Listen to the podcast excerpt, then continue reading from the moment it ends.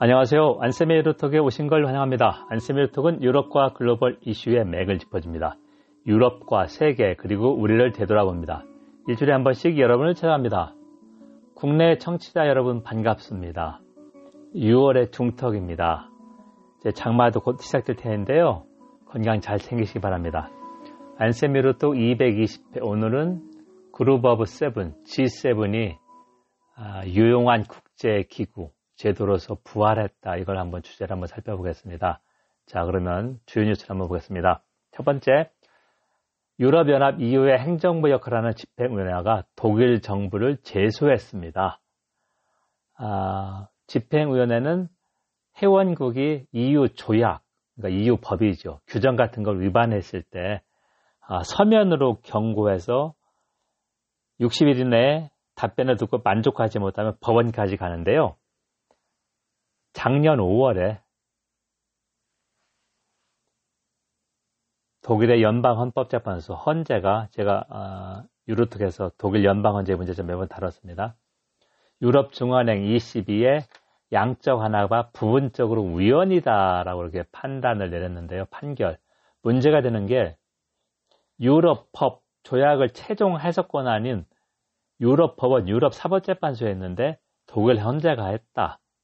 자, 그래서 독일 정부에게 이 문제를 해결하라 했는데, 아, 독일 정부도 딜레마죠. 왜냐하면은 헌법재판소는 독립된 기관입니다. 민주주의 삼권 분립. 하지만 그럼에도 집행위원회가 이런 어, 정책을, 정책, 조치를 할 수 없을 수밖에 없던 것은 어, 유럽연합에서 법치주의 위배, 이 내용도 제가 몇 번 다뤘습니다. 폴란드, 헝가리, 체코 같은 중동부 유럽이 아, 삼권 분립 위반을 이렇게 하는데 어, 이쪽 중동부 유럽 국가들은 어, 말도 안 되는 소리지만 왜 특정 국가만 찍어서 찍어내게 하느냐 이렇게 반대 어, 반발하고 있기 때문에 집행위원회가 할수 없이 독일을 제소했다. 두 번째, 유럽과 영국 간의 북아일랜드 분쟁이 계속되고 있습니다. 자, 영국이 유럽을 탈 때 브렉시트 후에 북아일랜드 의정서 어, 이 이슈도 제가 지금 몇 번 설명했죠. 그래서 이거에 따르면 북아일랜드는 영국 영토지만 아일랜드와의 국경 통제 제도입을 하지 않기 위해서 북아일랜드만 이후에 단일 시장에 남아 있습니다. 그래서 영국 본토에서 북아일랜드로 물건이 갈 경우 영국 정부가 통관 업무를 해야 되는데 일단 세 달은 유예를 했다. 그리고 유럽연합과 합의해서 연장을 했는데 영국 정부가 일방적으로 9월까지 연장을 했습니다. 당일가 문제가 되고 있고 유럽연합에서 볼 때는 영국이 서명하고 비준한 조약도 지키지 않는 겁니다. 자기들이 그런 역량이 안 되기 때문에 통관을 해야 되는데 인력 같은 게 장비가 준비가 안 됐다고 그러죠. 인력이나 장비가.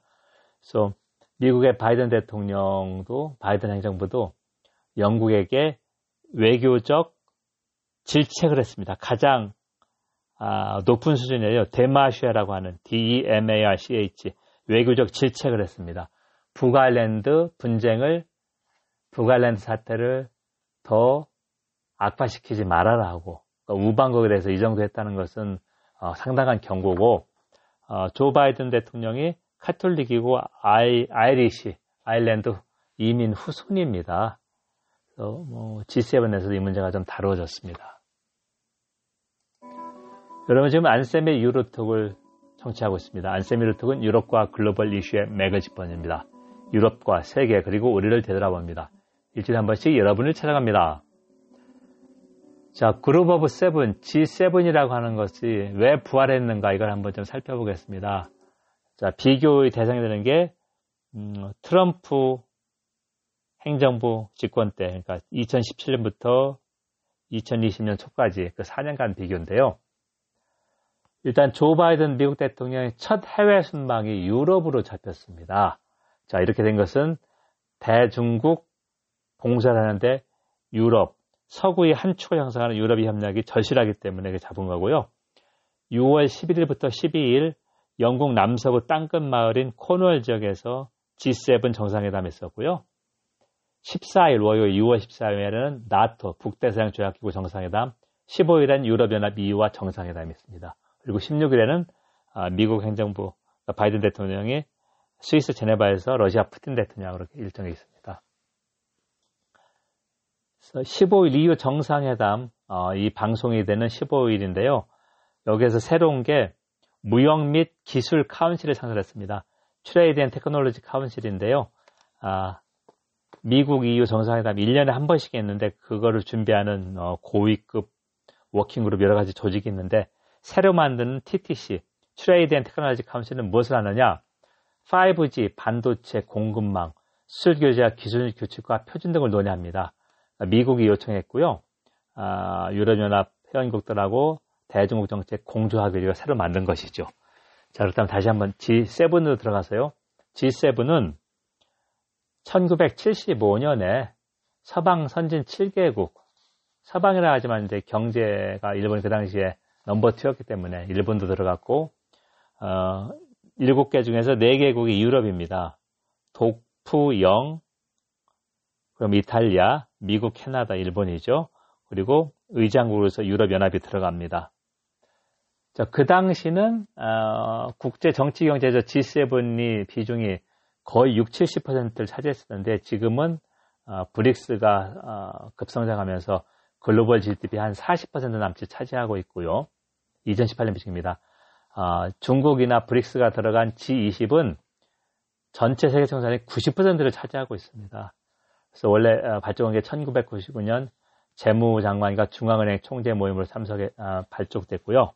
1997년 어, 우리를 비롯한 태국 그 동남아시아 경제 위기 이후에 저 G20이 세계 경제를 대표한다고 알고 있고 또 어, 글로벌 경제 협력의 최상위 포럼이라고 그랬습니다. 이 G20의 자리매김이 그래서 2008년 미국발 경제 위기 때 G20이 어, 상당히 대두했고 G7은 어떻게 보면 좀 위상이 많이 하락했었다. 그리고 2018년 대표적인 어, G7의 하락되는 상을 보여주는 게 트럼프 대통령이 성명서조차 서명하기로 거부했고 캐나다가 의장국이었을 때 트럼프 대통령이 그 10주그란 표정으로 팔짱을 끼고 있는데 그 유명한 사진이 있죠. 나머지 어, G7 회원국들이 트럼프 대통령을 어, 짜려보는 거 그런 게 있었습니다. 자 그만큼 G7이 어, G20에 비해서 위상도 축소되어 있고 업무가 없다가 자 이번에 다시 G7이 부활한 것은 미국이 동맹 복원을 외쳤고 대중국 정책 공조에 어, 가장 유용한 국제기구 수단이 G7이다. 그래서 시중 일관 화, 화기애애하고 어, 미국의 리더십 복귀 그런 장면을 보여줬는데요. 그럼에도 불구하고 어, 세계 핵심 주제에서 어, 수사 대비 실행한 행동이 많이 부족했다 이렇게 봅니다. 자, 첫 번째는 코로나19 접종에 대해서 선진국의 기여가 아주 미흡했습니다. 미국이 5억 회번에서 G7 국가들이 개도국 앞으로 1년 반 동안 기증을 약속해 10억 회번인데요. 세계보건기구 WHO가 예상한 것은 최소한 110억 회번이 필요하다. 세계 인구의 70%를 접종하려면 집단 면역. 왜냐하면 아무리 봉쇄를 해도 코로나는 세계 전체로 번지고 세계 경제가 연결되기 때문에 세계화로 어, 이런 게 필요한데 부족하다. 그러니까 선진 7개국이 약속한 것은 어, 110억 회분의 10, 11분의 1은 10억 회분에 불과합니다. 그리고 인도와 남아공이 백신 지식재산권 어, 유예도 요구했는데 이걸 거부했습니다. 미국이 갑자기 두 달 전에 이걸 꺼냈는데 어, 독일이나 프랑스 같은 유럽 국가에 볼 때는 시급한 것이 백신 공유다. 백신 지식재산권을 유보를 해도 이양해서 생산하는 데는 몇 년 걸린다는 얘기죠.